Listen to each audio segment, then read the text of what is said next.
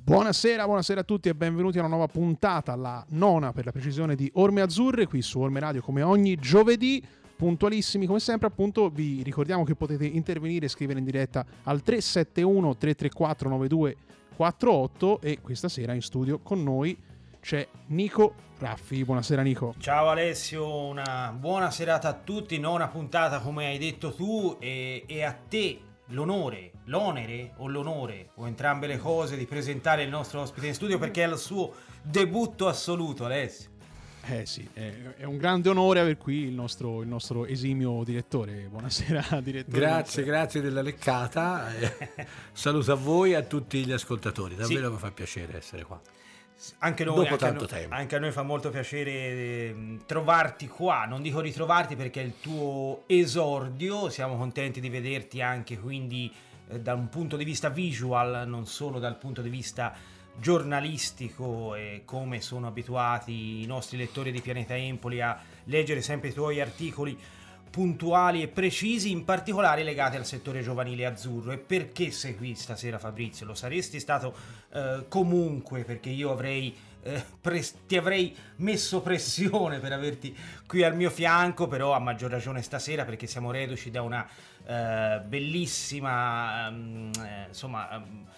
Pagina di storia che la Primavera Azzurra ha, ha, realizzato, cioè quella di ieri sera di passare al secondo turno della uh, UEFA Youth League, il pareggio con il Domzale, non è stata una partita brillantissima, però ciò che conta è il risultato. Siamo andati avanti ed è stata una bellissima soddisfazione per tutta la tifoseria azzurra. Sì, è vero, hai ragione, è stata una Boucher, i suoi ragazzi hanno scritto ancora una pagina di storia, davvero, perché mai era successo. A parte la competizione della Youth League, è una competizione che non ha molti anni, una decina d'anni, quindi... Eh, però eh, il fatto che l'Empoli arrivi in questa competizione, che è la massima espressione della competizione calcistica europea, la dice lunga, arriva, ha, gioca- ha giocato contro una squadra eh, non scarsa come potrebbe Assolutamente. Slovenia, no, una squadra una squadra molto ben impostata, con degli ottimi giocatori, un ottimo gioco.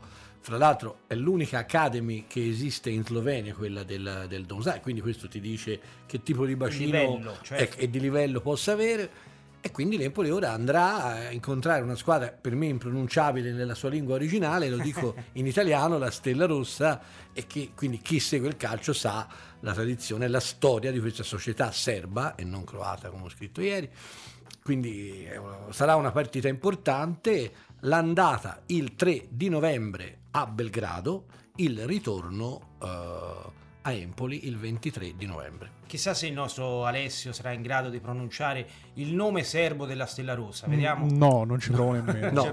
È in, cioè, Krvena Zvezda o qualcosa ecco, del genere. Un affare del genere, sì. Sì, lui fa, fa lo sono... splendido, ma se l'è studiato. È, è, è due giorni. È due giorni. È due giorni il viaggio in macchina per arrivare in radio se lo ripeteva in loop. È bravo. due giorni che cerco di pronunciare. L'ho bravo fatto Nico. in maniera corretta. Alessio, tu l'hai vista la partita della, della primavera di mm, Boucher? No, onestamente no, perché ero al lavoro e quindi non ho, non non ho, avuto, non ho avuto, modo di Comunque, vedere. Comunque, grande soddisfazione, veramente. L'ho una... seguita, l'ho seguita eh, sui social perché eh, è l'unico modo in cui potevo seguirla perché stavo lavorando e quindi segui, esatto. seguivo il live del nostro esatto. Fabrizio. No, anche eh, perché la partita non l'hanno fatta vedere da nessuna parte, eh esatto. in nessuna televisione, quindi come penso sarà anche per quella... Però c'era una bellissima, una bellissima, cornice di pubblico. Sì, eh? sì, sì, devo dire che la società, pur avendo fatto un autogol, a mio parere clamoroso, quella di dire in primo tempo 2 euro e poi arrivare a 10, quella è stata una scelta, secondo me, molto sbagliata, e qui mi fermo, della società o chi per essa l'ha presa quella decisione, perché credo che far vedere la primavera sia una vetrina importante non solo a livello nazionale ma anche per i tifosi empolesi. È un modo per avvicinarli a una squadra avvicinarli in qualche modo consentire di dare a loro uno sguardo al futuro perché la primavera dovrebbe essere il futuro o almeno una parte di questi ragazzi saranno il futuro dell'Empoli come è stato per eh, Ricci come è stato per Viti come sarà prossimamente per qualcun altro. E quindi io spero davvero è un appello che faccio da qua oggi per il 3 di novembre davvero di fare un prezzo veramente basso per portare Popolare, tanti eh, tifosi portare... allo stadio. Eh, anche perché la prossima gara, il secondo turno con la Stella Rossa, si disputerà il 3 novembre, però forse a, a, Belgrado. a Belgrado. mentre il ritorno ci sarà il 24 il novembre. Ecco, quindi 23. segniamo sulle nostre agende, sul nostro calendario questo appuntamento 24. importantissimo del 24 novembre. Eh, a Empoli quando appunto gli azzurrini di Mister Bush affronteranno la Stella Rossa nel secondo turno. Eh, noi incrociamo le dita, Fabrizio, nel caso in cui andassimo avanti, cosa succede? Perché poi è un po' cervellotico. Eh sì, è molto cervellotico. Diciamo ci, ci impiegheremo 35 minuti. Io, no, io cerco di spiegarvelo in modo semplice. L'Empoli, se dovesse passare il turno, incontrerà in una gara secca una delle squadre che hanno partecipato alla vera e propria Out League eh, che è arrivata, che non si è classificata per il turno successivo. Quindi incontrerà una seconda di quelle più importanti, diciamo, che sono per far capire giovanili, sono le squadre giovanili delle attuali squadre Bravo. che stanno facendo la Champions. la Champions. Quindi chi fa la Champions automaticamente ha la sua squadra primavera in Youth League. Quelle invece, come l'Empoli, che non hanno la, la, la, la, prima squadra che fa la Champions, per andare in Youth League devono fare un altro percorso che si chiama campioni nazionali. Esatto. Ed è esatto. quello che sta facendo l'Empoli. Sì, eh, tra l'altro però mh, se, se, le due cose coincidono, cioè può capitare che il campione nazionale sia la squadra. E allora che, danno che... il posto ad un'altra secondo okay. tutto un sistema di ranking UEFA che qui veramente si va nell'algebra va nel e nei logaritmi, non, troppo complicato. Tu Alessio, mh, al di là della partita di ieri sera, c'è qualche giocatore in particolare della primavera che ti colpisce, che ritieni possa essere un, un, un profilo futuribile anche per la prima squadra? Ma eh, so, que- quelli che già ci sono e che secondo me dovrebbero. Insomma, già un po' di spazio glielo, stiano, glielo stanno dando, eh però un altro, un altro, po' di spazio male non farebbe. C- ci sono dei, dei giocatori. Ieri insomma. sera abbiamo visto un Aslani. Aslani, Baldanzi, insomma. Robe. Eh, padrone del centrocampo. Cioè. Esatto, quindi eh, insomma, ha, ha, avuto l'onore anche di, di esordire in Serie A, però insomma, per qualche strascico di, di tempo. Eh, anche insomma, già il fatto che Viti insomma, sia a questi punti un titolare a tutti gli effetti eh, non può che far piacere perché insomma eh, ne abbiamo parlato tanto, noi avevamo detto anche eh, in tempi non sospetti insomma, che era bene che la squadra, eh, il mister gli desse continuità e che comunque nonostante la giovanità sarebbero arrivati gli errori, gli errori sono arrivati, certo. questo però non vuol dire assolutamente, anzi fa parte del, del, del percorso di crescita ed è fondamentale che al, al, al primo errore non venga eh, punito, Beh, diciamo. Vi posso dire un aneddoto se, se permetti. Certo. Domenica all'uscita dello stadio ho incontrato quello che è stato eh, lo scopritore di Viti, si chiama Ludovico Ferrara. Tra l'altro è stato un mio giocatore di calcio ai tempi in cui facevo l'allenatore del Cortenuovo. Che eh, si incontrò Viti fuori dallo stadio, non lo avevo mai, non lo conoscevo, lo conobbi lì, e gli dissi a Viti, dico guarda ti dico una notizia, dico oggi Pianeta Empoli ti ha dato 5,5 perché ha giocato male. Ma non è poi esattamente verità, un voto così... Eh, eh, però io ho insistito perché ti dessero 5, ho detto. Okay. Perché secondo me un giocatore cresce non con i 7, con i bravo, ma cresce nei momenti di difficoltà. Vero. È un po' il discorso che facevi te Alessio. Esatto, no? sono d'accordo. Eh, sì. quindi lui è un ragazzo molto umile, molto semplice con un padre, una famiglia importante alle spalle e quindi credo che anche gli errori fanno parte proprio di un percorso di crescita che lui avrà.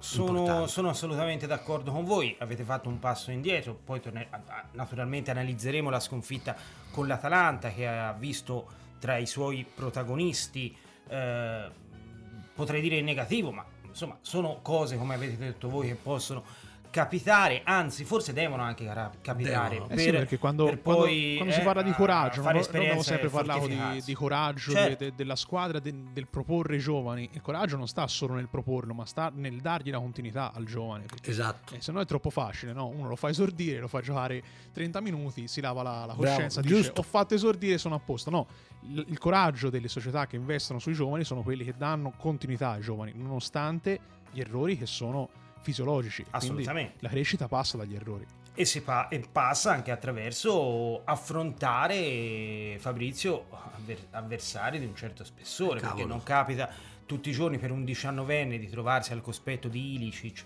di Zapata e compagnia bella e evidentemente può capitare così di inciampare in un percorso di crescita come dicevamo e credo che Viti ne uscirà ancora più forte e più forte assolutamente sì è un ragazzo ripeto bravo tecnicamente e di grande saldezza mentale che cosa che è importante. Benissimo allora poi torneremo ancora a parlare della primavera sentiamo però le parole di mister Antonio Boucher proprio alla fine della, del pareggio di ieri sera con il Domzale. Mister, lo dicevi fuori onda, avete scritto un'altra pagina di storia perché questa è la cosa più bella di questa serata.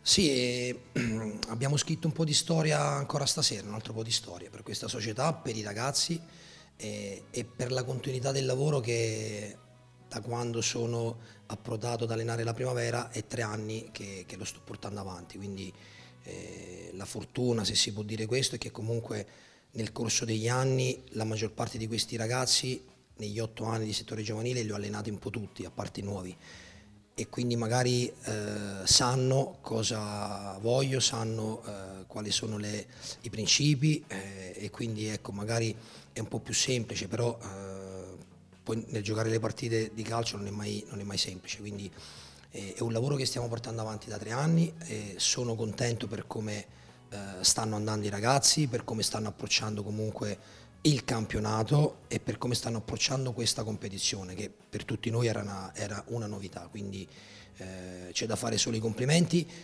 e bisogna ecco, adesso tenere un attimino i piedi per terra, pensare alla prossima partita che è una partita molto delicata giocare, non fare calcoli, questa squadra oramai è abituata a far questo, dispiace non aver vinto perché insomma ai punti come si dice in altri sport non c'è stata partita. Sì, ne parlavamo anche prima negli spogliatoi, è un peccato perché poi tra partita di andata e ritorno, mh, almeno occasioni importanti sono state circa 10-12, eh, le contavamo prima. Dispiace perché comunque lasci sempre la partita in bilico fino alla fine. Eh, quindi ecco, bisogna migliorare a, a, essere un attimino più cinici sotto porta, anche a fare il gol, il gol sporco, il gol di rapina eh, e non magari eh, il gol dove magari ti aggiusti la palla per metterla sotto l'incrocio dei pali. Quindi sotto questo aspetto sta squadra c'ha, da migliorare tanto perché è un peccato, creiamo tante tante occasioni e, e facciamo pochi gol, quindi questo è, è un qualcosa che ci deve far riflettere eh, perché comunque non tutte le partite poi, poi vanno così. Sicuramente c'è il campionato e bisogna pensare a quello, però un po' la testa a Belgrado, la Stella Rossa, una bicchia del calcio europeo, sarà un'altra grande soddisfazione giocarsela perché questo l'Empoli farà.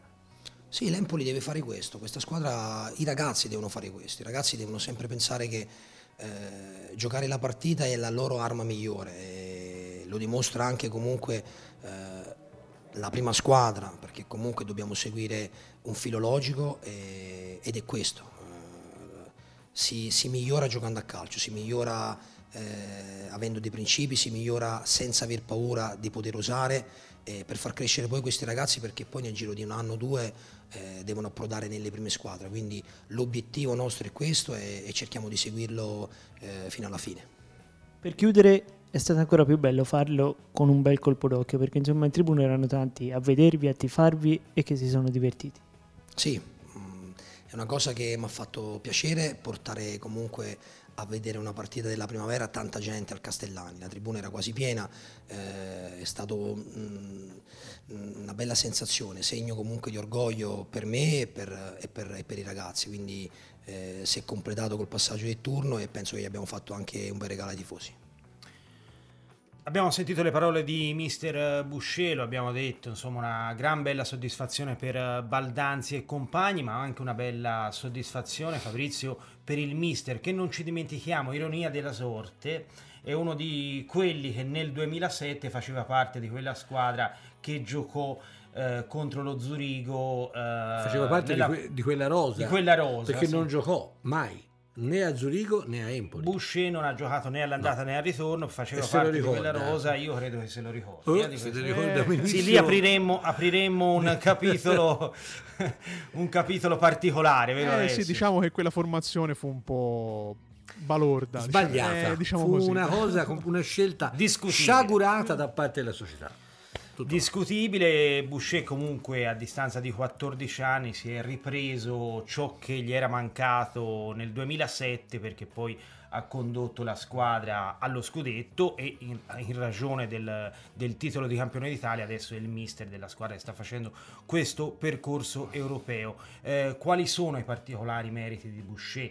Dello, ovviamente in un percorso che ormai dura da, da, da, da 3-4 anni. 8. Nel, eh. eh? Dunque, Boucher è 8 anni che è la, la guida di squadra, 3 anni. 3 anni esatto. Io vorrei ricordare che Boucher a Empoli, che è 8 anni che c'è, ha vinto l'unico che ha vinto il titolo di giovanissimi B a livello regionale. Vero. L'unico che ha vinto uno scudetto a livello nazionale con una squadra di giovanili pura, l'Under 16, due anni fa, e certo. il secondo che ha vinto uno scudetto della squadra primavera.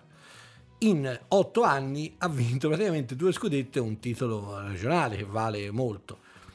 Quindi questo la dice lunga sulle qualità che ha questo, questo, questo personaggio che il problema, il problema, la cosa bella e brutta di Boucher è che lui la maglia azzurra ce l'ha cucita dentro nel cuore, nell'anima, nella mente, nei pensieri. So, sono vent'anni ormai Se, tra giocatori e allenatori esatto, che appartiene alla nostra E società. questo è una cosa che lo, gli fa dare il meglio di sé, lo fa dare ai suoi giocatori, perché al di là della bandiera che è stato Boucher, Boucher è un allenatore con i fiocchi.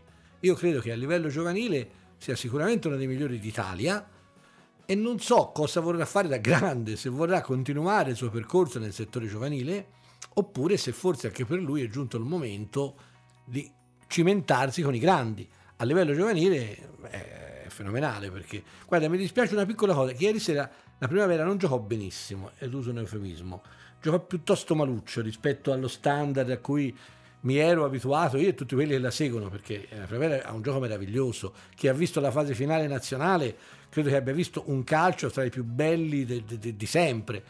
Quella eh, semifinale con l'Inter, la semifinale con l'Inter è memorabile. È qualcosa di memorabile. Cioè, la, la, finale con l'Atalanta, due, due signore squadre di calcio, un calcio spettacolare, quindi però eh, ieri sera era importante portare a casa il sì, lesso come sì, si dice. in certi casi sì eh, eh. e questo è stato fatto Boucher è uno bravo bravissimo le sue squadre nella prima parte del campionato all'inizio stentano sempre un po' e poi qui fatto gli scongiuri del caso eh, volano e quindi spero davvero che Antonio si meriti il meglio perché è bravo perché ha passione e perché soprattutto lato Empoli valorizza il materiale che ha in mano tra l'altro Boucher, mentre chiedo ad Alessio da, di stabilire intanto il primo collegamento telefonico della serata, così inizieremo a parlare anche della eh, gara con l'Atalanta, la sconfitta eh, di pochi giorni fa e anche della prossima gara con la Salernitana, insomma una sfida molto del- delicata, però dicevo Fabrizio, eh, Boucher è, è, anche un po' il paradigma di quel giocatore che curiosamente magari fino a 26-27 anni è perso nei, nei meandri della, della Lega Pro, allora Serie C, ehm, che curiosamente insomma f- fino a 20 ora mi ricordo di Lorenzo forse aveva qualche anno meno però a volte si assiste a giocatori che restano in Serie C fino a 25-26 anni vengono catapultati in Serie A non solo non sfigurano, ma addirittura fanno la differenza perché Boucher è stato uno dei più grandi esterni della storia. Assolut- assolutamente sì, te lo confermo. Uh, Boucher è anche il paradigma di qualcosa che l'Empoli non è più perché l'Empoli fino a qualche tempo fa andava nei campi di, di, di, di periferia, senza nulla togliere, ci mancherebbe la Serie C ed altre, per scegliersi certi giocatori, li prendeva, eh, Saudati, Rocchi, mi vengono a mente sì, questi, sì, sì. Cioè, magari in età, in età, un po' più giovane, eh, cioè, però Di Lorenzo per esempio aveva già un ecco, buon 24 Di Lorenzo anni, è stato quando... l'ultimo esatto. che l'Empoli è andato a pescare, eh, anche se era svincolato poi alla fine, però ecco questo è un segno di qualcosa che, che era forse è cambiato i tempi, non lo so, ma è vero quello che dici te, eh, ci sono altri, io, Caputo è un altro, mi viene a me, lui sì, ha avuto un sì, problema di un certo tipo alla giustizia sportiva, però anche lui è arrivato in Serie A molto tardi. Succede a volte i percorsi sono piuttosto faticosi per alcuni, per sono altri meno. Questi, quegli strani giochi del destino che a volte il calcio ci, ci, riserva, però a noi stasera ci ha riservato anche la presenza di Alessandro Marmugi. Eh, ci sei Alessandro? Sì, sì, anche questo non sarà uno scherzo del destino, no? non volevo introdurti così, però per la verità siamo molto felici no, di averti no. ancora una volta ai nostri microfoni, anche perché finora abbiamo parlato di note liete, la primavera che è andata avanti, eh, che giocherà il secondo turno con la Stella Rossa, ti abbiamo chiamato in causa per fare un passo indietro e andare sulle cose un po' meno positive, vale a dire la sconfitta recente con l'Atalanta per 4-1, risultato forse però Alessandro un po' troppo pesante alla fine per quello che si è visto.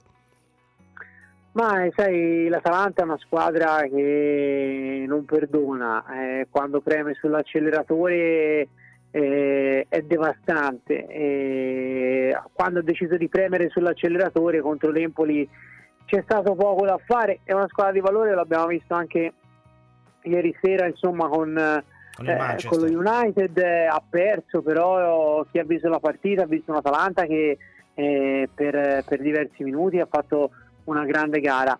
Ha dei vuoti nel corso della partita, l'Empoli ne ha approfittato di questi vuoti eh, ma solo in parte, vuoi perché è una squadra che a livello tecnico è inferiore dell'Atalanta, vuoi perché eh, forse non è stata abbastanza eh, scaltra e furba a cogliere quel momento in cui l'Atalanta diciamo, ha abbassato un po' eh, il ritmo. Qual è stato questo momento secondo me? L'inizio del, del, del secondo tempo, lì eh, doveva esserci un salto di, non un salto di qualità diciamo, però un, un, cambio di, di, marcia per provare a affondare e poi è arrivato questo autogol che di fatto ha chiuso, ha chiuso un po' tutte le, eh, le speranze. E, diciamo è un Empoli che, che, ci ha mostrato delle cose positive, la sconfitta ci sta, eh, però ecco, cos'è che ti è... alle prossime gare con, eh, con curiosità. Cos'è che ti è piaciuto Alessandro? Lo so che può sembrare un paradosso parlare di qualcosa che ci è piaciuto in un 1 a 4 casalingo, però c'è qualcosa di buono in questo, al di là del fatto che non è certo con l'Atalanta che noi dobbiamo confrontarsi per conquistare punti salvezza. Sì, no, di positivo io vedo l'atteggiamento soprattutto di, di certi singoli, e non, non, l'ho visto solo con l'Atalanta ma anche in altre partite, penso a Pinamonti su tutti, insomma comunque veramente si rilotta tutti i palloni, penso a Di Francesco, penso allo stesso Henderson che comunque è un giocatore eh, che combatte, eh, mi sembra che ci sia uno spirito nei singoli anche per caratteristiche che hanno loro tecniche ma anche proprio a livello di squadra di, di, di, di un gruppo che ha voglia di lottare, che ha voglia di, combattere sul campo. E questo è un, è un aspetto importante perché eh, se magari hai meno qualità degli altri devi cercare di colmare questo gap eh, quando è possibile, perché se poi è troppo alto diventa impossibile, però devi cercare di colmarlo con altre caratteristiche e questa potrebbe essere una caratteristica importante non propriamente Andrea Azzoliana, però credo che di mm. questo se ne sia accorto anche lo stesso Andrea Azzoli. Non per niente certe scelte che sono arrivate ultimamente, secondo me, vanno anche in questo tipo di, di ottica. Ecco, ti ha convinto, ti chiedo, ehm, nelle ultime quattro partite aver messo a sedere in panchina Nedim Bairami per tre volte? cioè in tre occasioni su quattro Bairami, che non lo scopriamo stasera, insomma è una, una sorta di, di, fiore all'occhiello di quella squadra, il giocatore che ha forse anche maggiori qualità, che può fare veramente la differenza anche in Serie A, lo abbiamo detto spesso, eh, però nelle ultime quattro gare è stato per tre volte in, in panchina, insomma una scelta un po' controversa potremmo dire. Sì, è una scelta controversa, però bisogna fare secondo me anche, bisogna mettersi anche dall'altra parte del... Eh, da, dall'altra parte de, della visione della, della situazione. Eh, stiamo parlando, spesso sento parlare no, di, di, giocatori come Bairami, come, come, Mancuso, che sono stati protagonisti in Serie B e l'hanno fatto anche facendoci vedere eh, cose, cose eccelse. In Serie B, la Serie A è un'altra categoria nella quale non dico che eh, si, si riazzera tutto quello che è stato fatto, però bisogna ripartire da capo e c'è da dimostrare di nuovo perché c'è un'altra velocità di gioco, c'è, un altro, c'è un'altra fisicità, c'è un'altra velocità soprattutto di pensiero, perché la grande differenza tra la Serie A e la Serie B è che le cose che in Serie B le fai in un secondo, in Serie A le scelte, i passaggi, devi fare in mezzo secondo. Ecco, allora, eh, qui, qui, sta la differenza. Sappiamo che Bairami è un giocatore di, di talento, però deve, deve, farlo vedere in maniera continua eh, anche, eh, anche in Serie A. Io credo che sia un momento, come c'è stato anche l'anno scorso, perché non dimentichiamoci che prima dell'exploit di Napoli in Coppa Italia, eh, Bairami comunque, eh, non dico che era la riserva di Moreo, ma era un giocatore che, che, che si alternava spesso insomma, al, alla, all'attaccante azzurro sulla tre quarti.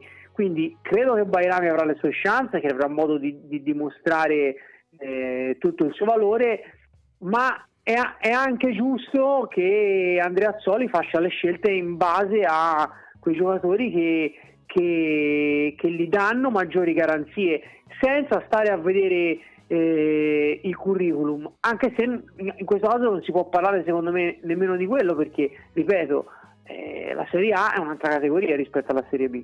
Chiarissimo, chiarissima la tua analisi. Eh, adesso però, eh, tra pochi giorni, tra due giorni, ci sarà una gara che eh, così anche un po' retoricamente potremmo definire da sei punti più che da tre, perché insomma andare a giocarsela a Salerno contro una squadra che viene da una settimana piuttosto turbolenta, c'è stato il cambio di allenatore, troveremo un clima, eh, lo conosciamo la Rechi, insomma, infuocato, co- quali, insomma, ehm, co- come dobbiamo affrontarla proprio dal punto di vista caratteriale una gara come questa?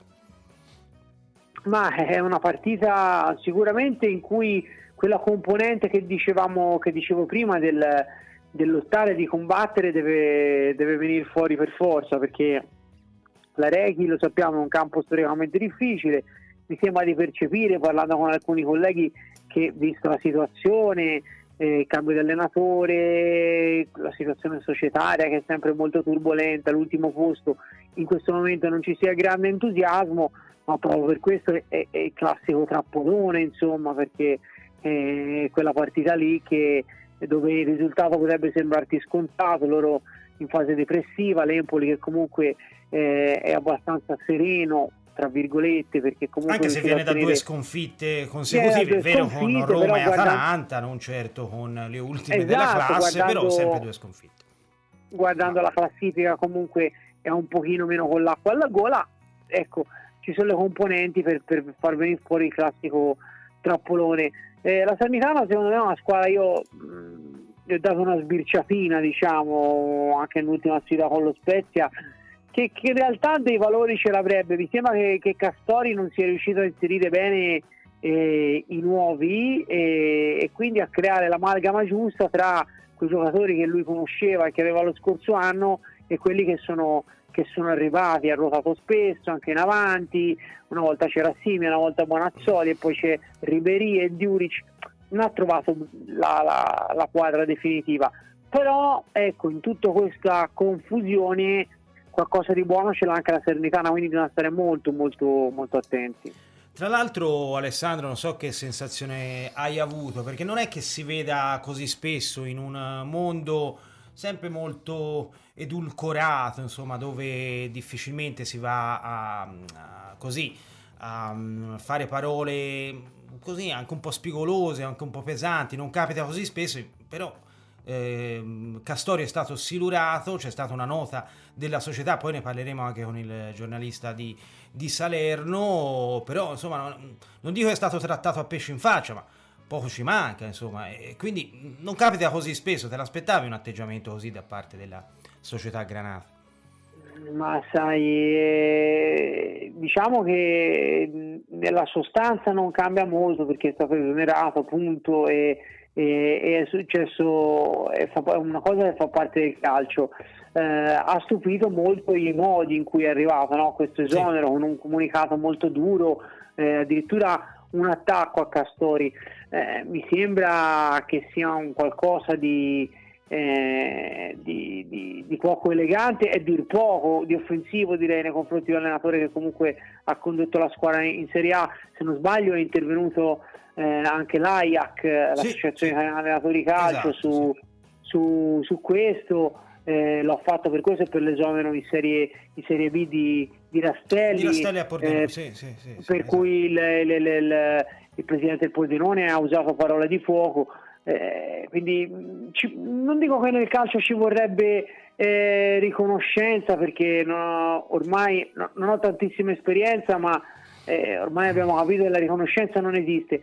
Però in quel caso probabilmente serviva, chiamiamola così, anche se non è qualcosa di più importante, un po' di, un po di eleganza, un po', un, po', un po' di tatto in più, perché si parla comunque di un allenatore che ha portato una squadra in Serie A dopo tanti anni, lo ha fatto un, eh, arrivando insomma tra, tra, tra, le prime due del campionato e non ha certo una rosa in cui c'è materiale, ma insomma eh, per fare risultati straordinari, quindi eh, caduta di stile importante alla Salernitana che non ci sorprende però ecco.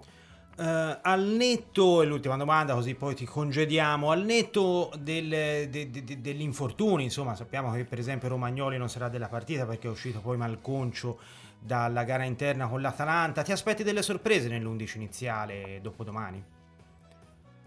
Eh, vediamo, sì, qualcosa mi aspetto anche alla luce no, poi delle tre partite che ci sono nell'arco di una, certo, di una certo. settimana. Sicuramente qualcosa eh, speriment- sperimenterà, cambierà Andrea Azzoli nell'arco di queste tre partite. Eh, vediamo che cosa succederà con la Serenitana, eh, vediamo se ci sarà insomma, il rientro di Ricci in eh, in mediana vediamo che succederà per quanto riguarda la difesa perché insomma Romagnoli non ce la fa eh, Tonelli è il candidato numero uno eh, giocatore di carisma straordinario di, di, di, di, qualità straordinaria può essere pericoloso anche in avanti però mi sembra che da quando è arrivato non sia mai stato al top della condizione e quindi no, non lo so se, se, se giocherà lui o Ismaili alla fine vediamo un può essere una bella, una bella lotta. Con l'incognita Viti, che io però non toglierei mai, perché se dopo una partita così così tu lo togli questo ragazzo, eh, secondo me gli mandi un messaggio sbagliato, cioè se tu ci credi ci devi insistere e io ci insisterei in questo momento, anche nell'errore perché l'errore fa parte no, del percorso di un giovane eh, di quell'età. Eh, quindi vediamo. In attacco, secondo me, qualcosa potrebbe cambiare, soprattutto sulla tre quarti. Io credo che eh, una chance a Bairami potrebbe, potrebbe arrivare. Però vediamo perché, ripeto, Andrea Sole ha trovato grande equilibrio con Henderson di Francesco e Pinamonti, quindi diventa anche difficile poi cambiare se un certo tipo di schieramento ti dà determinate garanzie. È vero, è vero Alessandro, noi ti ringraziamo e ci sentiamo presto. Grazie ancora. Assolutamente sì e grazie a voi del, dell'invito, è un piacere come sempre. Grazie, grazie mille Alessandro Marmugi, Radio Ledi. Allora Fabrizio, torniamo proprio sulle parole finali di Alessandro Marmugi. Ne abbiamo parlato insomma di, diffusamente di, di Mattia Viti, sei d'accordo immagino su sì, quello, assolut- su, sull'aspetto che ha detto? Assolutamente sì, eh, anche se credo che il problema di questa squadra non sia Viti. Ah, ci mancherebbe. Eh, nel senso, eh, eh, eh, parla che a livello difensivo. Io sinceramente, questo confesso la mia idiosincrasia per i moduli, le tattiche, i numeri, ma io non ho capito ancora l'Empoli come gioca. Cioè, io veramente eh, giochi a 4 con sembra a volte è un 4-4-1-1 a volte sembra un 4-4-2 a volte un 4-2-3-1 cioè io sinceramente questa perdonatemi ma il difetto è mio che, che la vedo male però dal, dal mio punto di vista questa fra virgolette confusione tattica non dà certezze alla squadra non dà sicurezze perché se tu mi metti Pinamonti da solo davanti cioè lui è solo cioè, sta facendo benissimo perché secondo me fece il migliore in campo con l'Atalanta è stato in modo assoluto. Ma eh, se tu prendi Di Francesco e me lo Sono metti d'accordo, quali, eh, eh, completamente cioè, d'accordo. Ora poi chiediamo anche a Alessio. È un problema. Se tu prendi Di Francesco e me lo metti da una parte, su, lui con, con chi dialoga? Che fa? Quindi il centrocampo spesso è troppo schiacciato sulla difesa. Quindi è una squadra secondo me che deve ancora avere una sua fisionomia precisa. E in questo secondo me rientra anche il discorso che facevi prima te con Di Bairami e di Mancuso aggiungo io perché ancora non si è capito bene come e dove si vuole andare a parare. Alessio, att- atteggiamento me. secondo te troppo prudente quello dell'Empoli nelle ultime uscite? Pinamonti troppo isolato lì davanti? Ma eh sì, probabilmente sono d'accordo con Fabrizio che non è ancora stata trovata la, la, la quadra definitiva no? de, de, della messa in campo della, della rosa azzurra. Perché sì, la coperta effettivamente è corta perché eh, se, se, giochi a tre lì davanti eh, ti scopri dietro, se giochi a, se giochi, eh, a 1-2 come si sta giocando adesso eh, non, non, finalizzi perché Pinamonti non è un finalizzatore, Pinamonti è, eh, quello, fa quello che non fa Mancuso, eh, ovvero ti tiene eh, alta la squadra, n- non fa eh, arrivare la palla ai, ai, difensori e quindi dovrebbe servire l'animale da, da, da, aria, che dovrebbe essere in questo caso appunto, sono, sono d'accordo anch'io, Bairami. Eh, quindi serve o un Di Francesco che però non deve stare laggiù in fondo alla bandierina esatto. ehm, a, a, a, a, smistare i palloni e crossarli in aria. Quindi secondo me ancora ehm, ecco la squadra deve trovare una, una, un equilibrio lì davanti. Parlo di centrocampo e attacco perché in difesa mi sembra che eh, onestamente insomma le, le, cose siano abbastanza registrate. Sì, ora, ci sono parte... anche delle gerarchie forse un po' più sono... definite. Esatto, nella, ora vediamo, ci saranno dei cambiamenti perché insomma con la defezione purtroppo di Romagnoli sì. qualcosa cambierà ecco, con la Serenitana. Mm, aggiungo che non ci voleva onestamente perché insomma Romagnoli stava, facendo molto, stava facendo molto bene. Certo.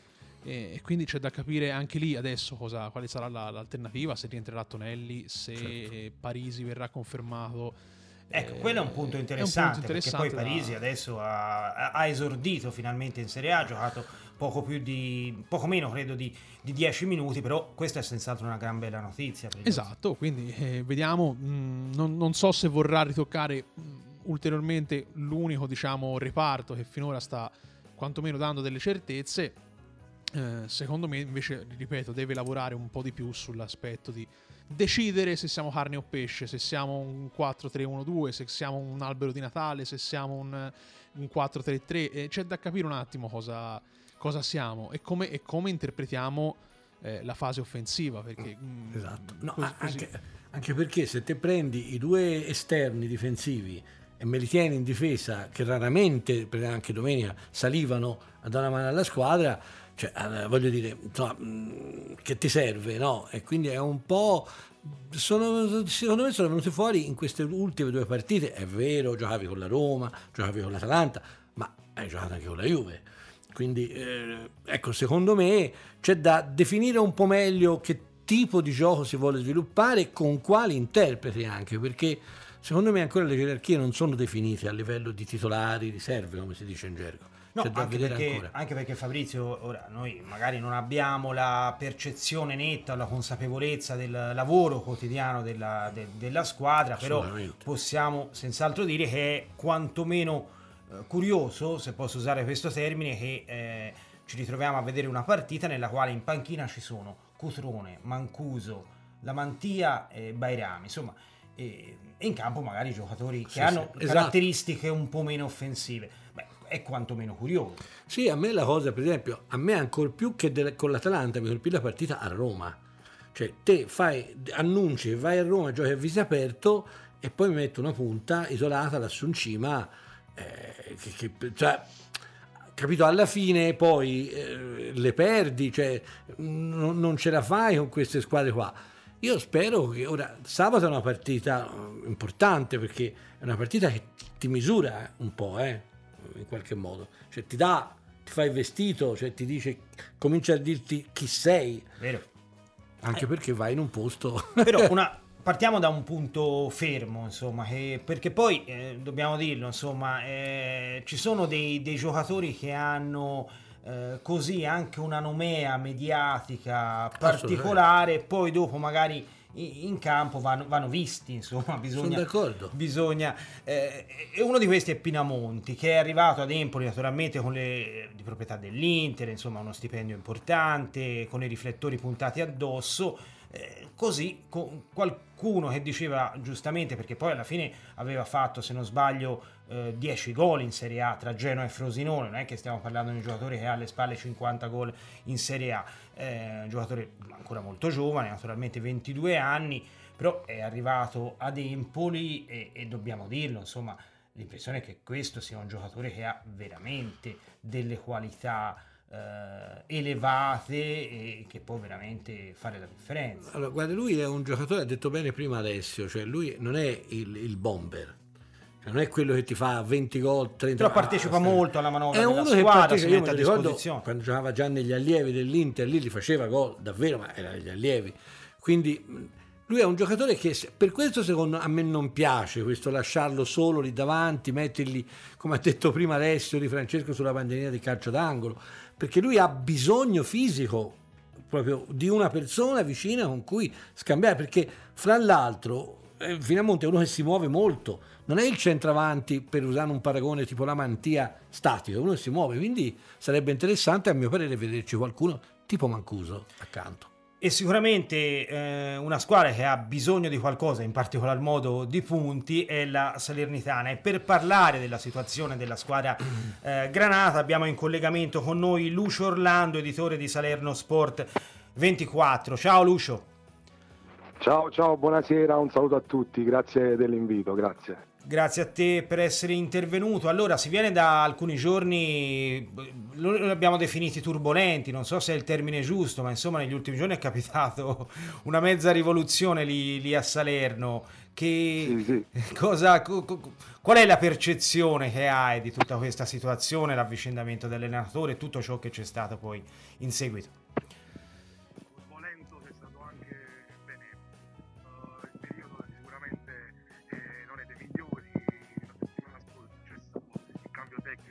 Sparito? Ci ha salutato ed è tornato sulla guida, la guida della Serenitana con l'Artuno che era già stato...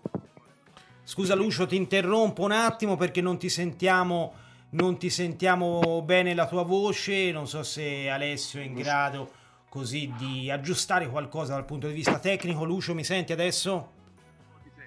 Mi sentite? Ecco, ora, ora molto meglio, ora molto, molto meglio, decisamente. Ah, Quindi ti chiedo un po' di riaggomitolare quanto stavi dicendo. Assolutamente. Allora, eh, dicevo, turbolento il periodo è anche un termine benevolo quello che è utilizzato. I giorni sono davvero duri perché uh, Castori è stato mandato via, anche non uh, in un modo molto signorile. Adesso c'è Colantono sulla panchina della Serenitana che già ci aveva allenato nel 2018 con fortune alterne, quindi il ricordo di Colantono qui a Salerno non è dei migliori.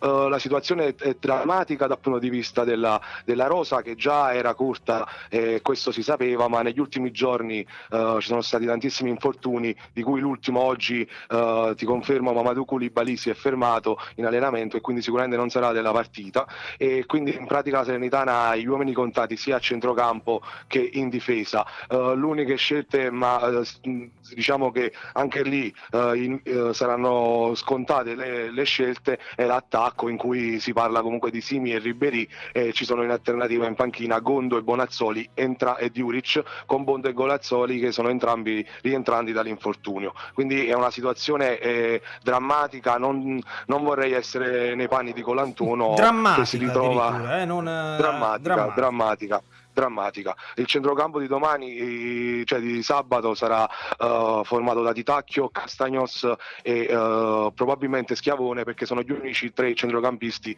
in questo momento uh, utilizzabili. Gli altri sono tutti fermi a box o stanno diciamo rientrando ma non sono tranne hobby, gli altri non, sono, non saranno sicuramente della partita. E in difesa anche lì abbiamo problemi con Stramberg e Ghiomber e quindi anche lì si dovrà poi utilizzare quelle che sono le seconde scelte che già uh, per questa prima parte di campionato hanno dimostrato molto spesso di non essere all'altezza. E in più i secondi tempi della Serenitana sono stati drammatici fino ad adesso, con la rosa ancora più ridotta all'osso, uh, credo che sarà una partita probabilmente che solo il cuore potrà portare dalla parte di Granata, ma vedo un difficile anche raggiungere un pareggio, vedo infatti i toscani sicuramente favoriti in questo momento. E magari anche, ehm, anche la Rechi eh, potrebbe, purtroppo lo dico per noi, fare la sua perché non è esattamente una passeggiata di, di salute a venire a giocare lì in quel contesto.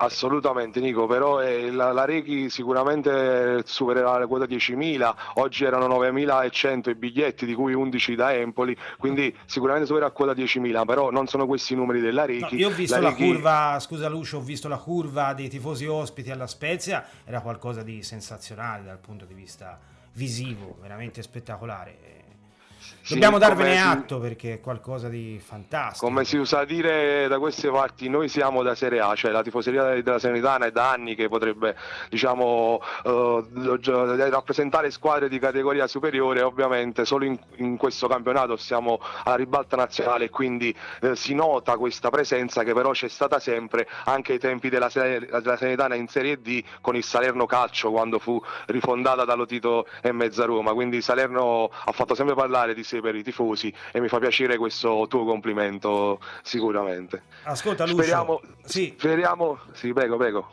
No, ti stavo dicendo, dopo averti fatto i complimenti, però adesso ti faccio anche così un pizzico di, di, di, di, polemica, ovviamente non nei tuoi confronti, ma nei confronti del fatto che è arrivata la nota della società nel momento in cui è stato silurato Castori, che non ci dimentichiamo ha riportato la Salernitana nella massima categoria dopo 23 anni, che non sono proprio spiccioli. Assolutamente no. E non mi sembra che però sia, sia uscito, uscita eh, benissimo insomma, da questo episodio. C'è stata anche così una presa di posizione da parte dell'asso allenatori. Non c'è stata un po' di ingratitudine forse nei confronti di Castori in un mondo in cui mm, non fa della gratitudine effettivamente il suo punto di forza, però così, toni così duri e spigolosi non si vedono, non si vedono tutti i giorni.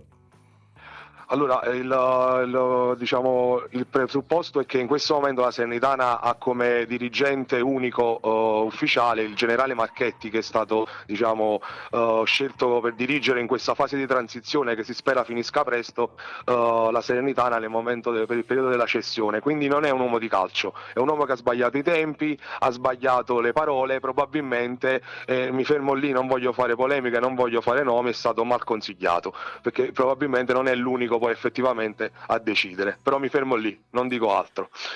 No, perché si è parlato appunto di, di così che la Salernitana avrebbe avuto un atteggiamento remissivo, eh, rinunciatario avrebbe avuto non sono comunicati da fare avrebbe avuto addirittura affrontato le partite con, con, scarso agonismo ora io dico la verità ho visto un ottimo primo tempo della Salernitana alla Spezia poi quando diciamo i Liguri hanno trovato l'1-1 qualcosa si è sfaldato ma può capitare insomma. Tra l'altro la Salernitana veniva da, da una vittoria interna con il Genoa l'unica fin qui conquistata. Insomma non era un momento così drammatico però eh, ne siamo usciti così dovresti ricordare lo scorso campionato che ci ha visto protagonisti entrambe le formazioni come la Serenitana ha fatto della uh, quella che si chiama in Sud America garra la sì. sua arma principale per poter uh, raggiungere il risultato mm. diciamo che Castori è un po' all'allegri di muso corto quindi è una persona che pensa al risultato con la grinta e con tutto l'ha dimostrato l'anno scorso e anche in questo frangente quindi anche se si è voluto colpire l'allenatore si è colpito anche su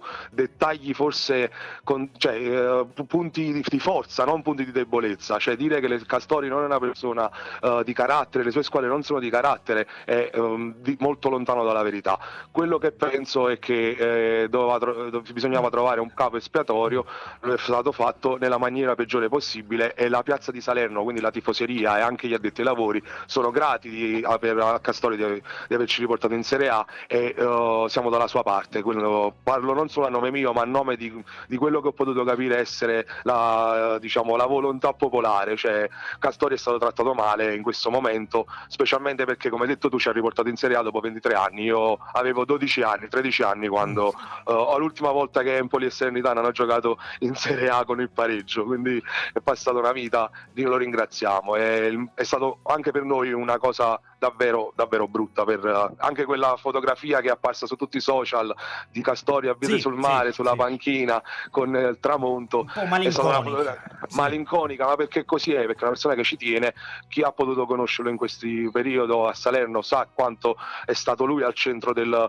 uh, della vittoria del campionato, del secondo posto della promozione diretta dello scorso anno. Sicuramente una squadra smantellata a causa della chiusura del rubinetto Lazio, diciamo così, e con acquisti che comunque non sono di categoria perché la Rosa della Serenitana, fatta eccezione per Simi, Ribéry e Bonazzoli, è stata fatta di acquisti che sì di categoria ma fascia bassa oppure di, assolutamente non di categoria, quindi le colpe di Castori sono relative. In campo vanno i calciatori, non va il mister, non va la società, non vanno i tifosi, ovviamente le, queste altre, eh, diciamo, questi altri soggetti devono fare, remare tutti nella stessa direzione per aiutare i calciatori a vincere, ma se la materia prima, il calciatore non è di livello, credo che neanche Colantuno potrà fare miracoli. Una domanda da parte del nostro direttore Fabrizio Fioravanti. Ciao, buonasera. Buonasera direttore. Ho una curiosità, io amo molto la gente del sud, il calore, la passione, si sente anche dalle tue parole di adesso. Pertanto mi viene una spontanea domanda, quanto Salerno, città, sportivi eccetera, ha gradito Lotito e quanto la Salernitana è lotitiana o no? Questa è domanda secca. Allora, secca la Salernitana, a Salerno il, la stragrande maggioranza è contraria, è stata sempre contraria alla gestione di Lotito e Mezza Roma fin dal momento in cui si è cominciato a vedere come Lotito voglia comandare su tutte le cose e con un metodo spesso molto arrogante. Quindi il rapporto è stato fin dall'inizio Uh, diciamo contrario la città ovviamente si è spaccata tra i lotitiani e gli antilotitiani, ma penso che gli antilotitiani siano una maggioranza. Diciamo che non si andrebbe sicuramente, non, non c'è, almeno un 70-30, 80-20, quindi è spaccata sull'argomento, però tanti sono contrari, nonostante poi ci ha riportato anche lui e la sua gestione in Serie A. Il problema è,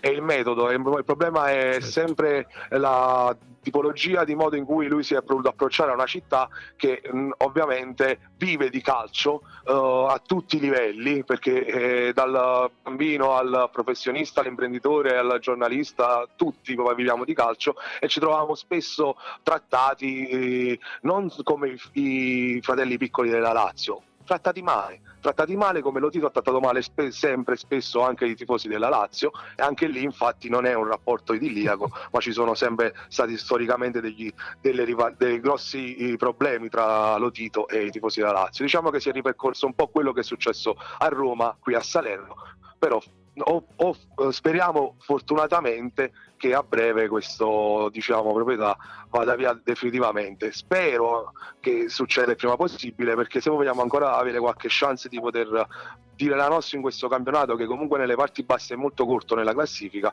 dobbiamo avere una, una, una nuova proprietà il prima possibile, altrimenti la vedo veramente dura. Lucio, siamo quasi in conclusione, riusciresti in 30 secondi a ipotizzare un 11 iniziale? Eh, che vedremo dopodomani alle 15, ricordiamolo, alla, alla Rechi, dovrebbe tornare Ribery tra l'altro, sei in grado di ipotizzarcelo. Allora, eh, partendo da un modulo di Colantuono che, con cui che ha sempre usato che è il 352, eh, io direi uh, Stramberg, uh, Jaroninski e uh, Aia e a centrocampo invece di Tacchio, eh, Schiavone e Castagnos e poi eh, in attacco invece eh, Ribery che appoggerà, uh, appoggerà Simi e sulle fasce uh, c'è molta difficoltà individuale in questo momento. Chi coprirà quei ruoli stiamo vedendo chi, chi ci dovrebbe essere. Ancora non si sa quindi ci sono un paio di ballottaggi sulle fasce Grazie mille davvero a Lucio Orlando, editore di Salerno Sport 24. Spero di sentirti presto ancora con noi. Grazie Lucio. Ciao, buona, grazie a buona voi, cose. grazie a voi. Bocca al lupo. Buonasera a tutti i presenti. Crepi, crepi, che vinca il migliore. Eh, ciao. Ciao, ciao, grazie ancora a Lucio Orlando. Insomma, è stato molto interessante sentire, molto, eh, sentire molto, molto. il versante campano, insomma eh, un punto di vista che ha spaziato al di là dell'aspetto tecnico, anche proprio sull'aspetto ambientale. Certo che è curioso, eh, Fabrizio, vedere una società commissariata affidata a un generale ci ricorda qualcosa forse beh, questa beh, figura del generale il generale no? è un po' un leitmotiv in Italia in questo no? momento cioè, quindi quando cioè, noi abbiamo generali, abbiamo presidenti del Consiglio che non sono stati nominati al Parlamento, eletti al Parlamento, quindi sì. è un po' un'Italia un po' no, particolare, abbiamo, abbiamo... anche il calcio non, non, può non risentirne. No? no? anche perché poi ci sono delle figure... Abbiamo Nico Raffi in radio, insomma. Abbiamo, esatto, cioè, tutte queste cose singolari, certo, certo, certo. singolari anche più del fatto che ci sia io qui a condurre una trasmissione in radio, Alessio, eh, che società commissariata, il generale Marchetti a Salerno, si parla di Zangrillo presidente del Genoa, insomma stiamo perdendo qualche Beh, cioè. punto di riferimento, insomma. Zangrillo eh, presidente sì. di una società di calcio. Ma io partirei ancora, ancora da, da, dai livelli sotto, cioè dai, dai procuratori, dai calciatori, insomma, perché i, i, il problema del calcio no, nasce... Un momento un po'... Così. Nasce un po'... Ci mancherebbe che vai io a fare il direttore di banca, esatto. e così stava a posto, è il top. Però non, non, non, mi addentrerei in questi discorsi, ma non perché non ne voglia parlare. Perché non abbiamo tempo. Perché non abbiamo tempo e perché insomma andrebbero approfonditi e, e certo. edulcorati insomma, a dovere perché altrimenti rischia di essere il classico no? piove governo ladro oppure insomma, la, la classica polemica sterile. Però effettivamente insomma qualcosina che non va c'è. Eh. È un momento un po' singolare, eh, sì. ci fermiamo lì, cioè, senz'altro insomma, ci siamo alla vigilia di una gara eh, l'abbiamo detto che vale 6 punti forse, non, eh. non 3 perché, perché, è estremamente difficile, perché è uno scontro diretto, perché la Salernitana eh, aspetta l'Empoli al varco, dobbiamo dirlo, perché poi se vuoi fare punti eh, salvezza non puoi non usufruire della gara interna con l'Empoli, però l'Empoli eh, non andrà lì a fare da sparring partner, da vittima sacrificata. Proprio. È una gara che più che valere 6 punti, secondo me vale eh, la comprensione di quello che è il, la qualità della squadra eh, anche nei momenti di difficoltà, perché al di là della difficoltà che troverà a Salerno, è un momento in cui la squadra, lo dicevo prima, sembra a volte un po' confusa e quindi ha bisogno di trovare delle certezze. Quindi secondo me la partita è importante perché deve, deve dovrebbe, speriamo, che dia alla squadra quelle certezze, quelle sicurezze di cui ha bisogno, al di là dei punti, secondo me. Io provo a farti Alessio anche a te la domanda che ho fatto al collega di Salerno, però ovviamente versante azzurro. Dovre- dovessi ipotizzare, so, una domanda difficile, però. Sì, no, eh, poi io lo sai. Provaci, dai, no, poi non vediamo. in grado formazione, di, di... Gli, fa fare la formazione. Mi fa fare la formazione. No, no, eh, vabbè, ti chiedo più in generale se ritieni ci possano essere dei cambiamenti e soprattutto quali. Ma probabilmente essere. Tonelli al posto di Romagnoli o per okay. gioco forza. Quindi pre- Tonelli anziché, anziché ehm, eh, Ismaili. Esatto. Conviti sì. ancora però conviti, confermato. Conviti confermato.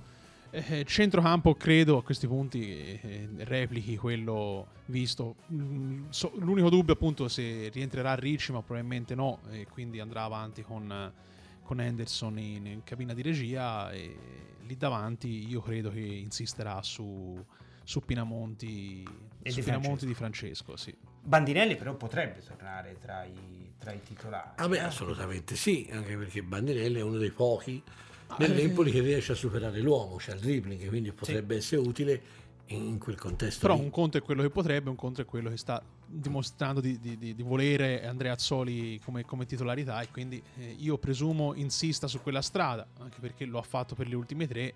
Eh, oh. Credo, non lo so. Mm, io vedrei bene, eh, dico la verità, Bairami dal primo minuto però... Io, vedrei be- io, vedrei bene una conferma di Fabrizio Fioravanti ospite nella nostra trasmissione. Grazie. Perché com'è andato? No? Perché lui poi lo sappiamo, non gli piace apparire, gli piace lavorare dietro le quinte. Sì, sì, è andato lui, alla grande. No? Descritto, mi sembra proprio la sua descrizione. proprio Molto gentili, grazie. Il caffè ve lo pago dopo. Eh. Adesso andiamo a prenderci il caffè. Intanto salutiamo veramente perché siamo alla conclusione. Salutiamo tutti coloro che ci hanno seguito, che avete avuto la bontà di seguirci. Noi ci ritroveremo giovedì prossimo ancora qua negli studi di Orme Radio per la decima puntata di Orme Azzurre. Ci sarà uh, Alessio Cocchi.